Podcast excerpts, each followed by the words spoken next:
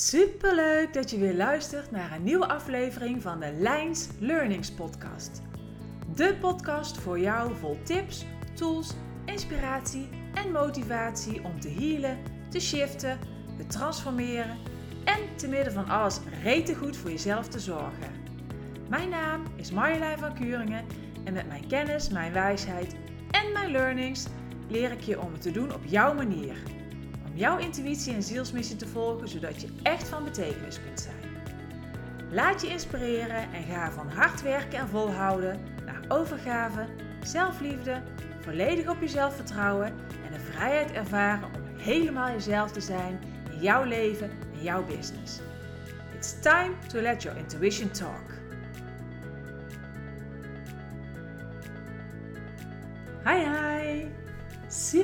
Leuk dat je luistert naar mijn aller, allereerste podcastaflevering. En heel eerlijk, het is best wel spannend om out in the open te gaan. Want het is en mijn eerste echte podcastaflevering die ik maak. En het is gelijk een podcast die een van de meest kwetsbare momenten van mijn leven blootlegt. Want vandaag neem ik je mee op reis. De reis die ik heb afgelegd en die nog steeds bezig is. Mijn eigen reis op weg naar herstel. Een reis waarin ik mezelf op een hele andere manier heb leren kennen. Waarin ik nog dichter bij mezelf ben gekomen en meer op mijzelf heb leren vertrouwen. En ik heb er dan ook heel lang over getwijfeld of ik dit met jullie uh, zou gaan delen. Ik had namelijk voor mijn eerste podcastaflevering hele andere onderwerpen in gedachten. Onderwerpen die jullie wellicht uh, meer inspireren dan uh, mijn verhaal. Ja, kritisch stemmetje. Maar tot ik besefte dat je me juist beter leert kennen uh, wanneer ik je meeneem in datgene waarin ik de afgelopen drie jaar doorheen ben gegaan. Het is dan ook een heel persoonlijk verhaal waarin ik je in grote lijnen dan vertel wat ik heb doorstaan, wat het met me heeft gedaan, wat me heeft geholpen en hoe het nu met me gaat. En let wel, het is niet volledig, want als ik je overal in mee zou nemen, dan zou deze aflevering wel heel erg lang duren. En dat is natuurlijk ook niet de bedoeling. En ik hoop ook echt met, ja, met heel mijn hart dat jij hierdoor ontdekt dat je niet de enige bent die tegen dingen in het leven aanloopt. Die te maken krijgt met ups en downs. En die het soms echt even niet meer ziet zitten. En dat het ook helemaal niet erg is om daarbij hulp en ondersteuning te vragen. Of je nu in een burn-out zit, chronische ziektes hebt, met hersenletsel geconfronteerd wordt ja, of anderszins door een bepaald uh, transformatie- of ziekteproces heen gaat. Wat het ook is, ik hoop dat het jou hoop en geloof en liefde kan brengen. Het is namelijk zo. Begin oktober 2020 heb ik een uh, ongeluk gehad. Ja, super dom, want uh, midden in de nacht sloeg ik te vroeg het hoekje om. En ik liep letterlijk met mijn hoofd keihard tegen de muur aan. Ik was uh, helemaal beduust. Het deed ook ongelooflijk zeer. Ja, maar op de een of andere manier kwam er geen enkel geluid uit mijn strot. Ik was compleet stil en totaal verbouwereerd staarde ik naar de muur. Alsof ik daar ja, een antwoord zou vinden wat er nu toch uh, was gebeurd. En nu ik je dit zo vertel, uh, ja, komen de beelden weer omhoog en zie ik mezelf opnieuw weer staan voor die muur. Ik kan het me namelijk ook echt zo weer voor de geest halen. Anyway, ik heb werkelijk geen idee hoe lang ik daar zo heb gestaan. Het kunnen enkele minuten zijn geweest, maar net zo goed een uh, heel uur. En op een gegeven moment kwam ik weer wat bij zinnen en stapte ik in bed. En niet wetende dat dit het begin was van een diepgaand en langdurig helings- en transformatieproces. En misschien heb jij ook wel eens je hoofd gestoten. Nou, vast wel, want uh, iedereen botst wel eens ergens met zijn hoofd tegenaan. Meestal is er dan ook helemaal niets aan de hand. Gewoon een bult op je kop, die misschien een paar dagen wat zeurt en dan is het over. Maar helaas liep dat bij mij even wat, uh, wat anders. Nou, direct de volgende dag had ik uh, vreselijke last van mijn nek. Uh, ik kon mijn hoofd ook amper bewegen. Ik had vreselijke hoofdpijn. Ik was continu misselijk, heel moe en wazig. Ik kon niet tegen licht en geluid en had ook gelijk moeite met concentreren. Ik dacht bij mezelf, oh nou, dat gaat vanzelf wel over. Dus ik pakte een paar paracetamolletjes en ging door. En ik ging er dan in eerste instantie ook mee om als een uh, uh, migraineaanval. Uh, ik had overal in het land trainingen staan en ik wilde mijn afspraken nakomen. Ik deed het wel wat rustiger aan, ging op tijd naar bed en ik hoopte dat het daarmee wel opgelost zou zijn. Ja, alleen dat was dus niet zo. De klachten die bleven aanhouden en ze namen niet af. Nee, ze werden zelfs erger. Dus besloot ik de fysiotherapeut in te schakelen. Want ik dacht dat dat vast wel zou helpen. En ja, ik had ook soms het gevoel dat ik me aanstelde. Maar goed, ja, ik stelde me dus niet aan, want in de loop van de weken ontwikkelde ik steeds meer vreemde klachten.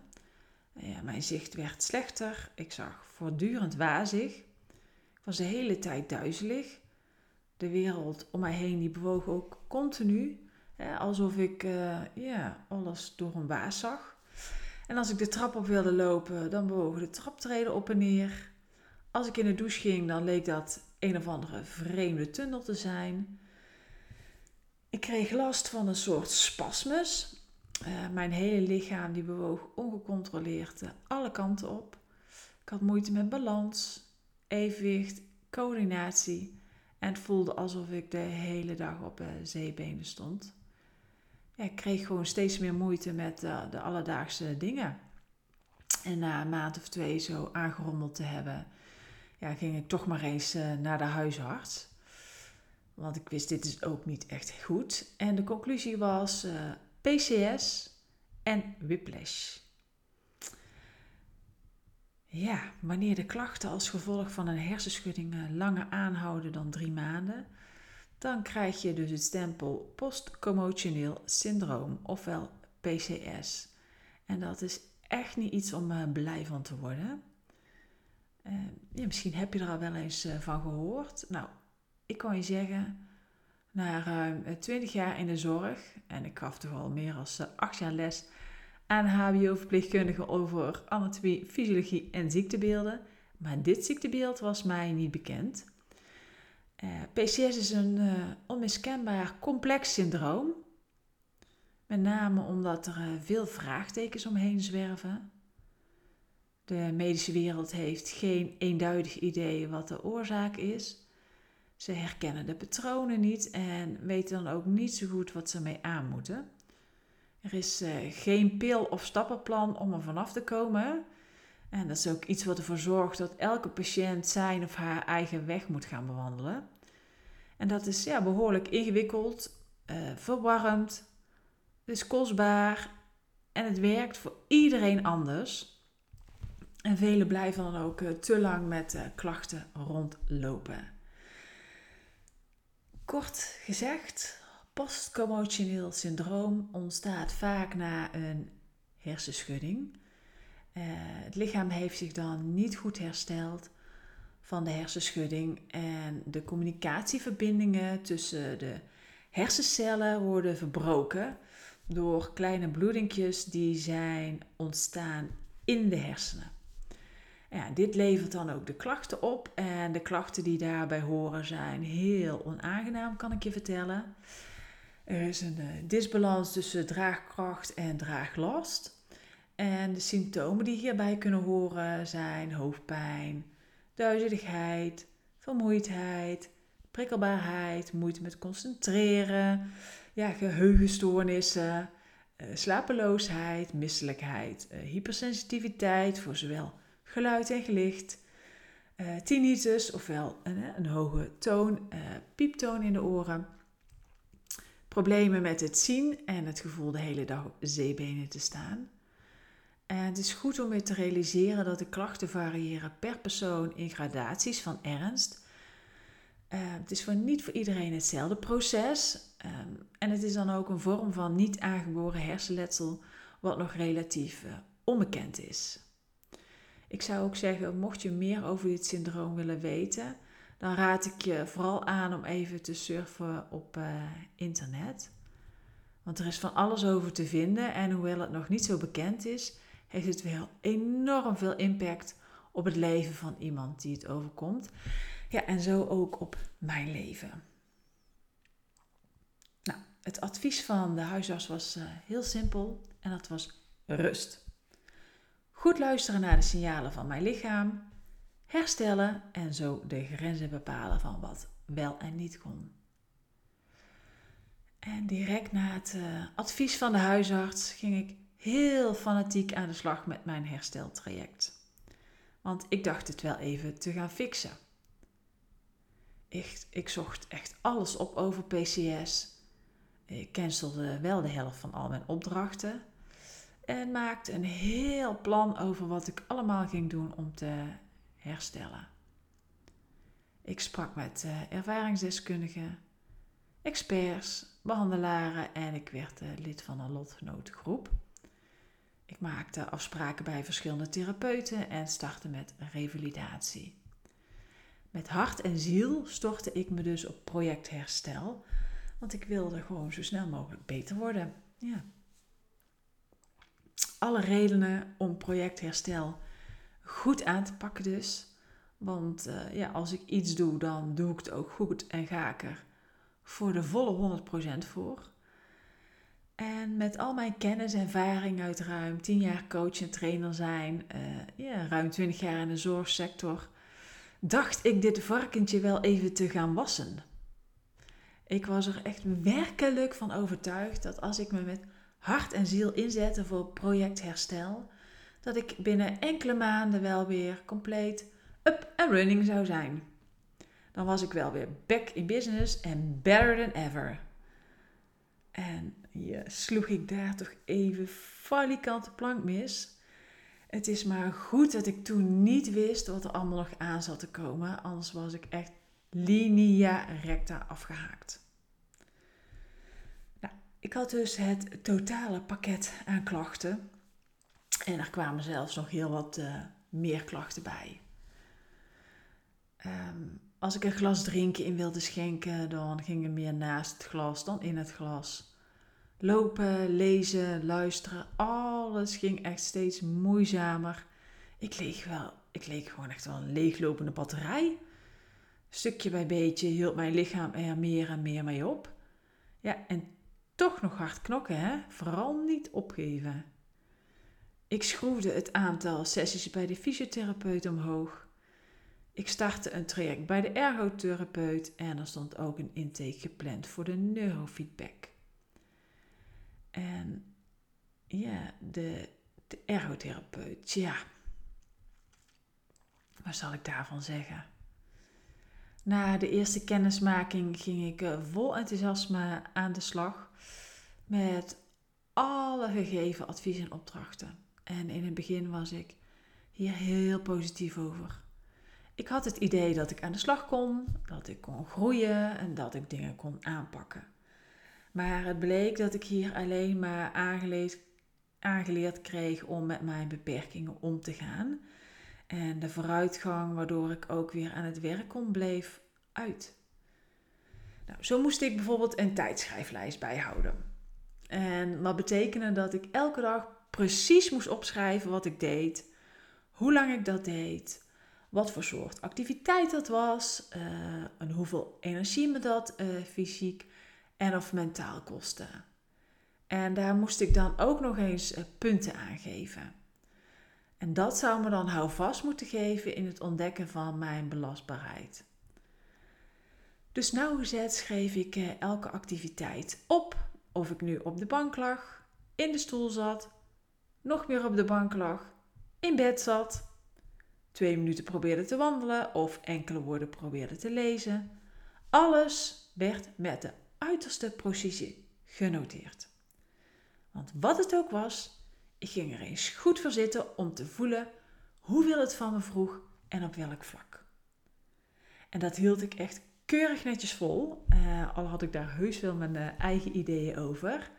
En bij de volgende afspraak kon ik dan ook exact opdreunen wat mij gevraagd was.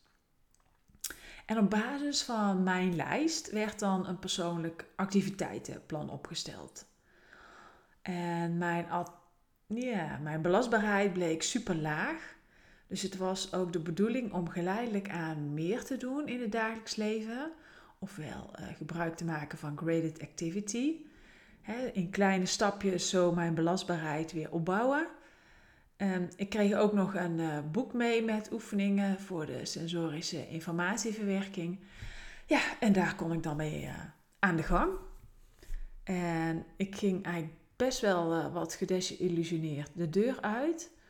Want het riep mij de vraag op, ja, hoezo persoonlijk?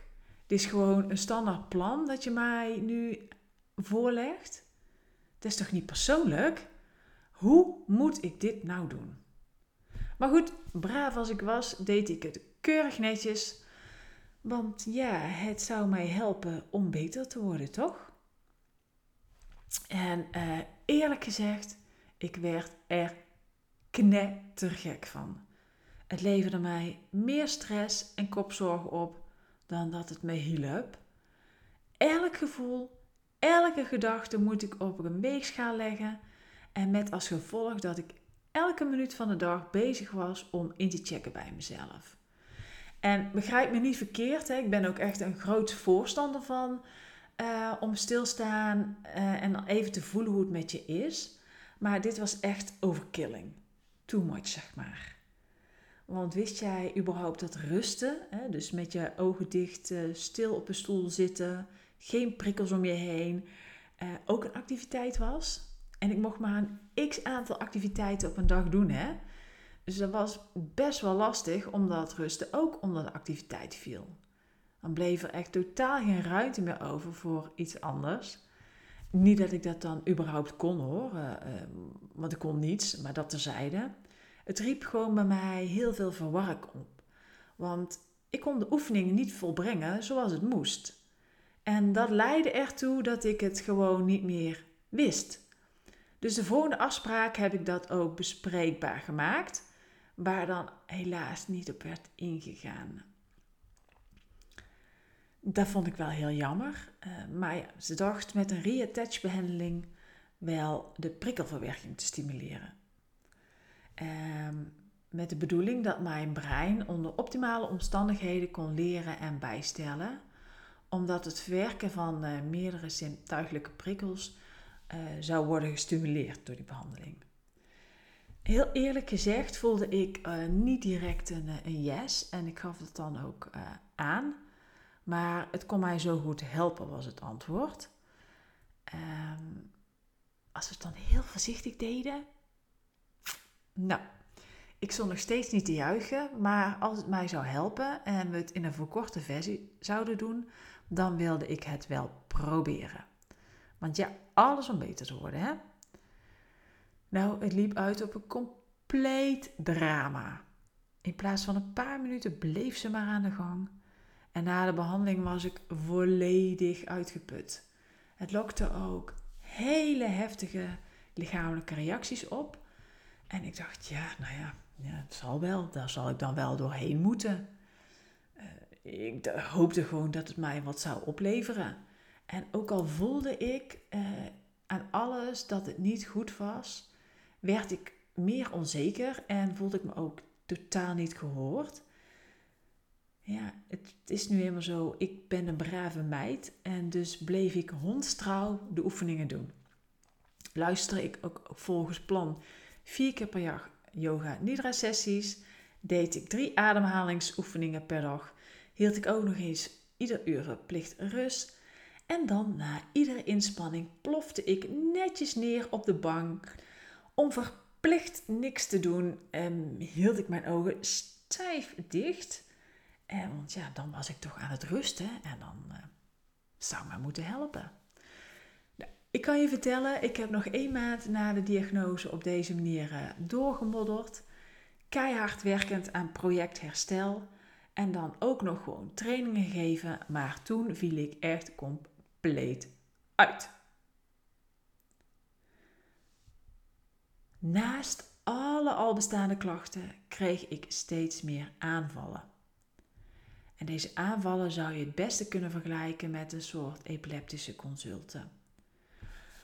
Lijkwit, uh, ongecontroleerd schudden van mijn lijf, uh, ernstige misselijkheid, bijna niets meer kunnen zien, echt dizzy as hell, amper in staat om iets te zeggen. Ik was wel bij kennis, dat wel. Uh, maar die aanvallen die hielden dan ja, 9 tot 11 uur aan. En dat was volgens de deskundige toch echt niet meer verantwoord. En op een dag viel ik dan ook gewoon boem om. Ik was mijn broek aan het aantrekken en ineens lag ik op de grond. Geen kracht hebbende om omhoog te komen. Ik had een heel raar beeld. Ik zag uh, de wereld in uh, duizend stukjes bleef ook maar draaien om mij heen. En aan de linkerkant van mijn hoofd, eh, ja, in mijn hoofd leek er water te stromen. Ja, heel vreemd. En versuft probeerde ik me te oriënteren en omhoog te komen. Wat me niet lukte. Maar ja, vraag me niet hoe ik het gedaan heb. Ah, uiteindelijk ben ik weten op te staan. Heb ik mijn broek aangekregen. En ehm, ja, heb ik uh, man lief gesmeekt om uh, alsjeblieft naar huis te komen. Wat ik dus ook echt uh, nooit doe. Dus die schrok zich ook echt een, een ongeluk. Maar hij kwam naar huis gesneld en ik kon vrij vlug bij de vervangende huisarts terecht. En ik kan niet anders zeggen dat het voor mij voelde alsof ik ieder moment dood kon gaan. Zo raar voelde ik mij in mijn hoofd, in mijn lijf, ja, in alles. Ik kan het ook niet zo goed uitleggen wat er allemaal in mijn hoofd en lijf gebeurde. Het was gewoon alsof mijn lichaam het opgaf en alle leven uit mij wegcijpelde. En dat gevoel van doodgaan had ik echt nog nooit zo gehad. Eh, want ja, als er iemand is die heel nuchter bleef staan in een bepaalde crisis, dan was ik daar wel. Maar dit was echt heel anders. Ja, ik, ik noem het ook het event. En ik heb er ook heel lang niet over kunnen praten. Want, en ook niet over kunnen nadenken. Eh, dat was te heftig. Maar dit was ook echt een hele traumatische ervaring. En het heeft alles op zijn kop gezet. Want vanaf dat moment kon ik helemaal niets meer. Ehm, ja, misschien dat ik er in een andere podcast nog wel eens meer over kan delen. Maar door het event kwam mijn leven dus ook letterlijk tot stilstand. Mijn hoofd kon alle veranderingen, alle intense behandelingen en nieuwe indrukken gewoon niet verwerken. Um, ja, ik merkte ook goed dat ik het hoge tempo niet kon bijbenen. Ik had heel veel hersteltijd nodig en mijn klachten, ja, hoe kan het ook anders, verergden nog meer. Ik wist gewoon echt niet meer wat mij overkwam. En ik wist ook niet zo goed hoe ik weer op ging knappen. Of ik weer ooit de, ja, de oude zou worden. Of ik ooit nog als trainer of coach zou kunnen werken. Of ik ooit nog zou kunnen deelnemen aan het gewone leven. Of ik ooit nog zou herstellen. Ik had de gevolgen van een ogenschijnlijk simpel ongeluk en het herstel zwaar onderschat. Dat bleek maar weer. Ja, geen fatsoenlijk gesprek meer kunnen voeren, want ik kon amper iets zeggen. Laat staan iemand om mij heen verdragen. De hypersensitiviteit voor licht en geluid werd nog verder versterkt. En als ik de tv hoorde, dan begon ik keihard te huilen, want ik wilde doodse, doodse, doodse stilte. Dus ik kocht een uh, noise cancelling koptelefoon, wat me by the way echt heel goed geholpen heeft. En ik liep overal met de noise uh, cancelling telefoon uh, rond. En ook met een super grote zonnebril op. Ja, ik kon niet meer rechtop zitten, want ik viel gewoon telkens om. En dit zorgde ervoor dat ik mijn toch al gespannen lijf nog meer ging aanspannen. Want ja, ik wilde gewoon niet omvallen natuurlijk. Hè? En ik had continu het gevoel van omvallen. Ja, het was echt heel vreemd. Uh, is nog heel vreemd. Want het schommelt dan ook. En uh, ja, dat voel ik ook toen heel erg. En ik voel het nou nog steeds. Maar nu kan ik er anders mee omgaan. Ik had ook uh, last van hele onregelmatige en onhandige bewegingen. Ja, een soort van die spasmes. Uh, heb ik ook nog steeds. Een, een onzeker looppatroon. Evenwichtsproblemen. Ik kon geen boe of ba meer zeggen. Ik kon geen ei meer bakken, want ik snapte er echt helemaal niets meer van. En bij het inschenken van een glas drinken ging er meer over de rand dan in het glas. En daar bovenop kreeg ik last van uh, herbelevingen. PTSS-klachten dus. Ik sniep nauwelijks meer. Ik viel meer dan 8 kilo af. En ik kreeg er ook nog eens gratis van iets angst- en paniekaanvallen bij. Ja, en dan in mijn hoofd. Wat ik allemaal niet in mijn hoofd heb gevoeld. Je kunt het zo gek niet bedenken, maar ik heb watervoedenstromen in mijn hoofd. Soms leken er luchtverzakkingen plaats te vinden.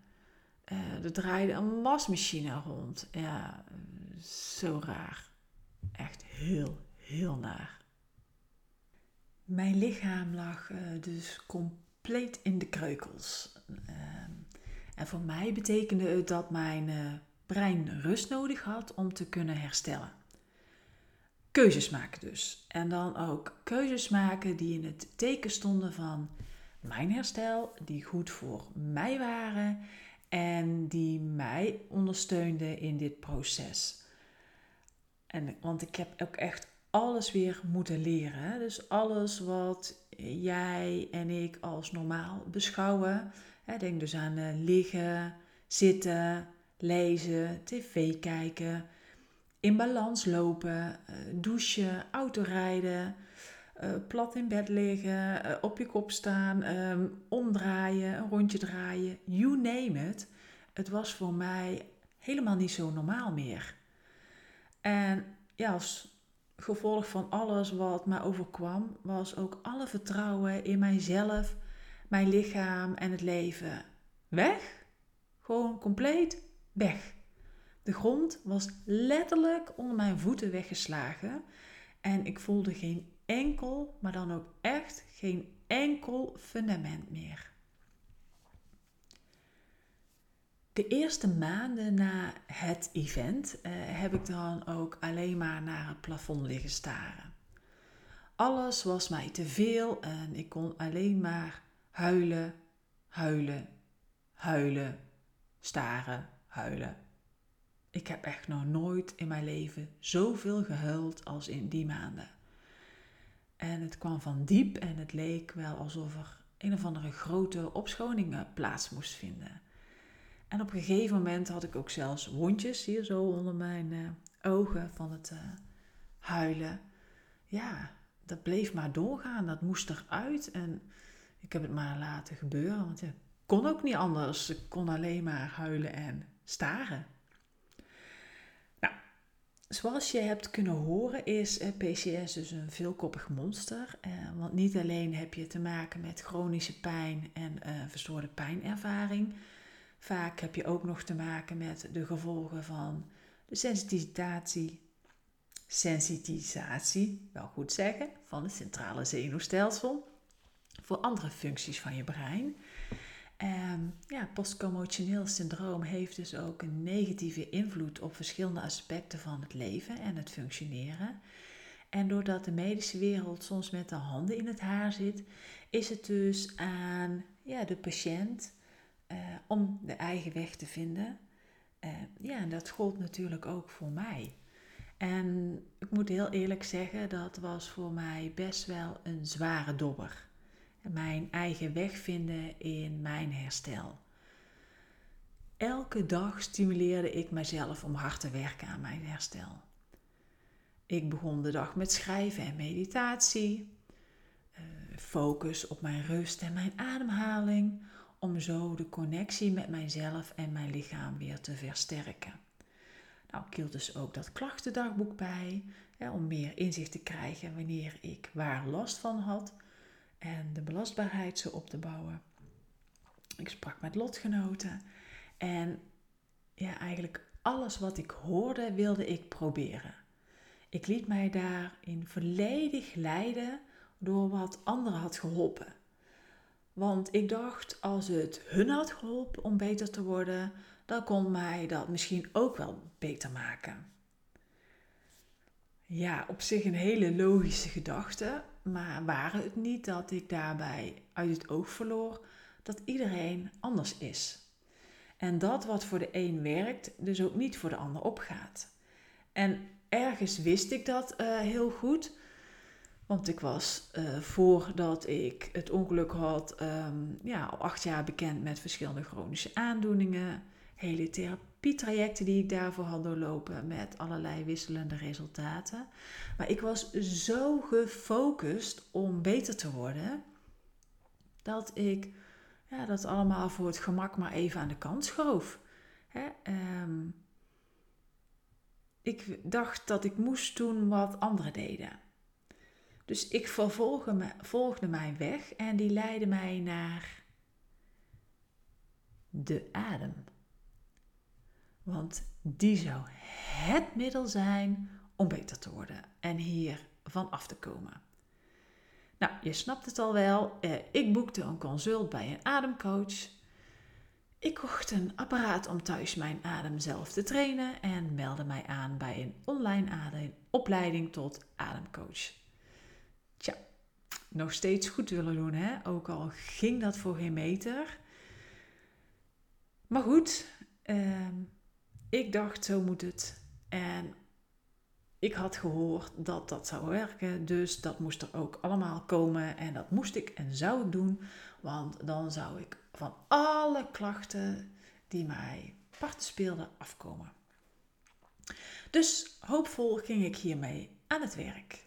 En ik had eh, niet de voorspelde halleluja-ervaringen en ook was ik echt niet ineens van mijn klachten verlost, maar ik voelde wel dat het iets voor mij deed. En door te experimenteren met uh, ademhalingsoefeningen ontdekte ik ook dat er twee oefeningen waren die mij rust brachten. Uh, die mijn lichaam en volledig ontregelde zenuwstelsel konden kalmeren. En wat ik dus deed, is het telkens als ik iets deed, um, wat het ook was, hoe klein ook, concentreerde ik me daarna even op mijn ademhaling en sprak ik mijn lichaam zo toe dat het oké was. Dat het veilig was om dit te doen. Al was het echt maar een stukje van, nou zegt het, pak een beet 50 centimeter eh, van een raam poetsen. Ja, echt serieus. Meer kon ik ook gewoon echt niet. Dan moest ik ook weer dagen van bijkomen. Dan, ja, dan ging ik even zitten en uh, ja, concentreerde ik mij op mijn ademhaling en paste ik dat doe, toe. En ja, dat heeft me daarbij ook geholpen om de connectie met mijn lijf meer te herstellen en meer rust in mijn zenuwstelsel te krijgen. Uh, en zo stukje bij beetje meer ja, rust terug te vinden. Nou, ongeveer tegelijk met de ontdekking van de adem kwam ik in aanraking met een squeeze drukvest. En doordat ik prikkelverwerkingsproblemen had en me vaak onrustig of angstig voelde, kon ik veel baat hebben bij diepe druk, al dus kenners en deskundigen. Ja, op zich vond ik dat niet zo heel gek, want ik had al jaren een uh, verzwaringsdeken waar ik vaak lekker onderweg kroop om uh, te relaxen. Want diepe druk heeft namelijk een uh, directe invloed op de amandelkern. En ook daardoor een regulerend effect op de prikkelverwerking, waardoor ja, je ook minder geraakt wordt door de binnenkomende prikkels. Dus dat uh, squeezevest kon mij helpen om mijn overprikkelde en angstige zenuwstelsel te kalmeren en mij daardoor een veilig en beschermd gevoel te geven. Het kon me dus ook daar op die manier helpen om beter om te gaan met de overprikkeling, beter te leren concentreren en sneller in slaap te vallen. Je voelt het al aankomen natuurlijk. Die moest ik ook echt hebben. Want iets in mij dacht hiermee weer de oplossing te hebben om beter te worden. Dus ik ging op onderzoek uit om een vest te bestellen, maar dat bleek nog niet zo simpel. Het uh, was werkelijk nergens meer te verkrijgen. Ik uh, belde stad en land af, maar overal kreeg ik hetzelfde antwoord. Nee, uitverkocht. Ja, dat riep echt heel veel onrust in mij op. Want hoe kreeg ik dan in hemelsnaam ooit mijn zenuwstelsel tot rust? Ik besloot een laatste belletje te plegen en ik zei tegen mijzelf dat wanneer ik dat vest hier ook niet kon krijgen, dan zou ik het waarschijnlijk niet nodig hebben. En wat denk je? Via via konden zij nog aan een allerlaatste vest komen in mijn maat. Halleluja! Dat voelde ook echt als een teken voor mij, want blijkbaar zou het vest dan toch iets voor mij kunnen doen. Dus snel besteld en binnen enkele dagen had ik het vest binnen en kon ik het in gebruik nemen. En ik moet zeggen dat ja, ik met dit vest echt een hele goede stap heb kunnen zetten in het herstel. Het was enorm wennen in het begin, maar al snel werd dat vest mijn beste vriend. Uh, ik trok het vest uh, twee keer per dag aan, in de ochtend na het opstaan en in de avond voor het slapen gaan. En met het squeeze drukvest kon ik mijzelf dus die rustgevende diepe druk geven wanneer ik het nodig had. En het fijne was dat de drukvest op lucht werkte. Dat betekende dus dat ik het zo hard op kon pompen als ik zelf wilde. Um, en hoe meer lucht, hoe strak het vest eigenlijk om mij heen zat en hoe meer druk het dus gaf. Um, en ik vond dat ook echt heel erg fijn, want uh, ik voelde daarmee ook echt mijn lichaam tot rust komen en alles zo echt van me afglijden. Dus ja, ik ben ook heel blij dat ik dat vest ben tegengekomen, um, want het heeft voor mij heel veel betekend. Want hierdoor kon ik echt langzaam weer een beetje slapen.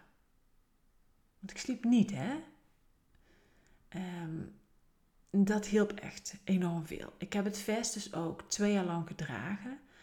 En pas sinds enkele maanden maak ik er ook geen gebruik meer van. Want ja, ik vond het zo fijn. Uh, ja, heerlijk. Het was heel, heel, heel fijn. In de tussentijd, uh, naast het vest, was ik ook begonnen met een uh, traject bij de psycholoog. omdat ik dus heel veel last had van PTSS-klachten.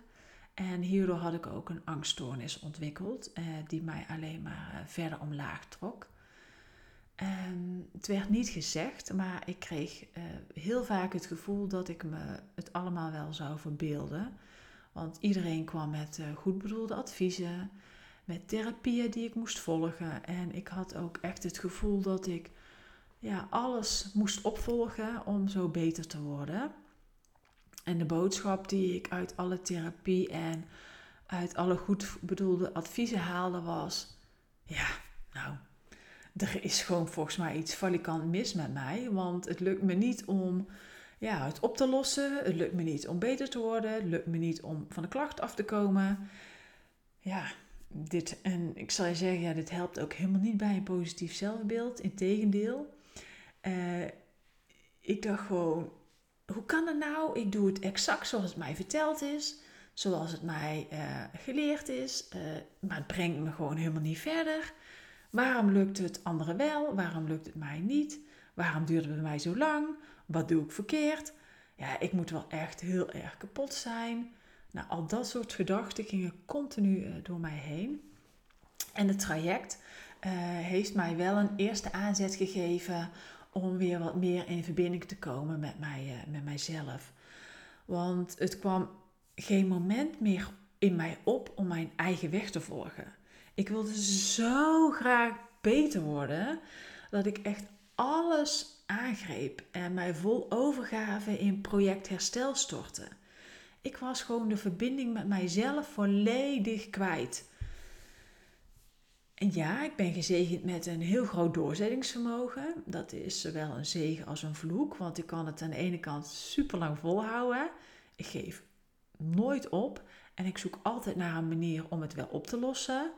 lukt plan A niet, dan heb ik nog wel plan B, C, D en you name it achter de hand. Maar in dit geval zorgde die vasthoudendheid en uh, er ook voor dat ik ja, mij liet leiden door alles anderen vonden, deden, zeiden, wat ik moest doen. Ik wilde doorzetten. Ik wilde alles uitproberen. Maar dat gaf ook zoveel druk op mijn systeem. En het werd mij door dat traject bij de psycholoog heel duidelijk dat ik hier ook met een heel hardnekkig patroon te maken had. Namelijk het patroon van keihard werken. Nu kan ik er wel om lachen hoe ik mij vol overgave in project herstel had gestort. Ik zie ook echt heel duidelijk dat ik daar toen nog steeds knetterhard aan het werken was. De focus was alleen van training geven, lesgeven, coachen uh, en alles verschoven naar projectherstel. Maar ja, ik was eigenlijk nog steeds super hard aan het werk. En ik kan je zeggen, ik werd er ook echt hondsdol van. Uh, want ik vroeg me dus bij iedere stap die ik zette af: uh, voelt dit wel goed voor mij? Uh, hoe is dat? ben ik in een overdrive toestand? Past het nog wel? Kan dit? Doe ik te veel? Doe ik niet te veel? En als ik dan een bepaald signaal merkte of weer een klacht toenam, ja, dan sprak ik mezelf toe dat ik daar naartoe moest ademen, dat ik het moest laten zijn. En als ik dan even wat minder duidelijkheid voelde, dan vroeg ik mijzelf weer af of dat kwam doordat ik te moe was, of dat ik het niet wilde voelen, of dat ik juist te overprikkeld was, of dat ik te veel had gedaan en het daardoor niet duidelijk doorkreeg. Nou ja, als ik er zo over vertel, dan voel je hè, hoe die rush, uh, ja, hoe dat dan was. Het riep ook gewoon echt enorm veel twijfels bij me op. En ik werd er ook heel erg onzeker door. Het gevoel niet te weten wat nu goed voor mij was, waar ik goed aan deed. Ja, ik was gewoon 24-7 bezig met herstel, met projectherstel. En ik voelde ergens wel dat ik in een oud patroon terechtgekomen was. Hè, namelijk dat patroon van keihard werken en alles doen zoals het hoort, zoals het boekje het voorzegt. Of zoals ik geleerd heb, of zoals het zou moeten doen. Maar ja, helemaal landen, ja, dat deed, deed het nog niet direct. Daarvoor had ik gewoon nog wat meer tijd nodig. Maar het zorgde al wel voor een ommekeer. En de ommekeer, die hou ik nog eventjes voor mij. In de volgende podcastaflevering deel ik je veel meer over wat voor mij voor grote doorbraken heeft gezorgd. Wat de ommekeer daarin voor mij was. Hoe, dat, uh, ja, hoe dat ik daarin voor mijzelf heb gezorgd. En wat mij ook heeft geholpen in dit hele proces. Hè, om goed voor mezelf te zorgen, maar ook om daarin verder te genezen. Dat is dus voor de volgende podcastaflevering. Voor vandaag ja, wil ik het hiermee afronden. Ik wil je enorm bedanken dat we tot zover deze reis samen hebben afgelegd. Ik hoop met heel mijn hart dat jij hier enigszins een vorm van troost, herkenning, erkenning, inspiratie, verbinding, kracht of vertrouwen uit mag halen. Dat zou enorm fijn zijn. En um, ja, gewoon, heb je vragen? Wil je er meer over weten? Stuur een berichtje naar mij via Facebook of Instagram, hashtag Marlijn van Kuringen. Of stuur een mailtje naar podcast.marlijnvankuringen.nl. Dan kom ik daarop graag bij je terug. Je mag alles aan mij vragen, dus voel je vooral ook vrij daarin rond hem hiermee voor vandaag af. Enorm bedankt en tot de volgende. Onwijs bedankt voor het luisteren naar de Lijns Learnings podcast. hoop dat deze aflevering je nieuwe inspiratie en inzichten heeft gegeven. Mocht dat zo zijn, dan ben ik je onwijs dankbaar als je mijn podcast liked, deelt en een review plaatst op Spotify, iTunes, Google Podcast of SoundCloud. Daarmee help je mijn podcast te groeien. Abonneer je dan gelijk op de podcast, dan krijg je altijd een melding wanneer een nieuwe aflevering online staat. En deel de podcast ook gerust met anderen waarvan je denkt dat ze iets aan deze podcast kunnen hebben. Of op jouw social media. Oh ja, vergeet me niet te taggen op hashtag MyLifeVanKuringen. Lijkt me tof om met je samen te werken. Kijk op www.mylinevankuringen.nl wat ik voor je kan betekenen. Super dankjewel en tot de volgende keer!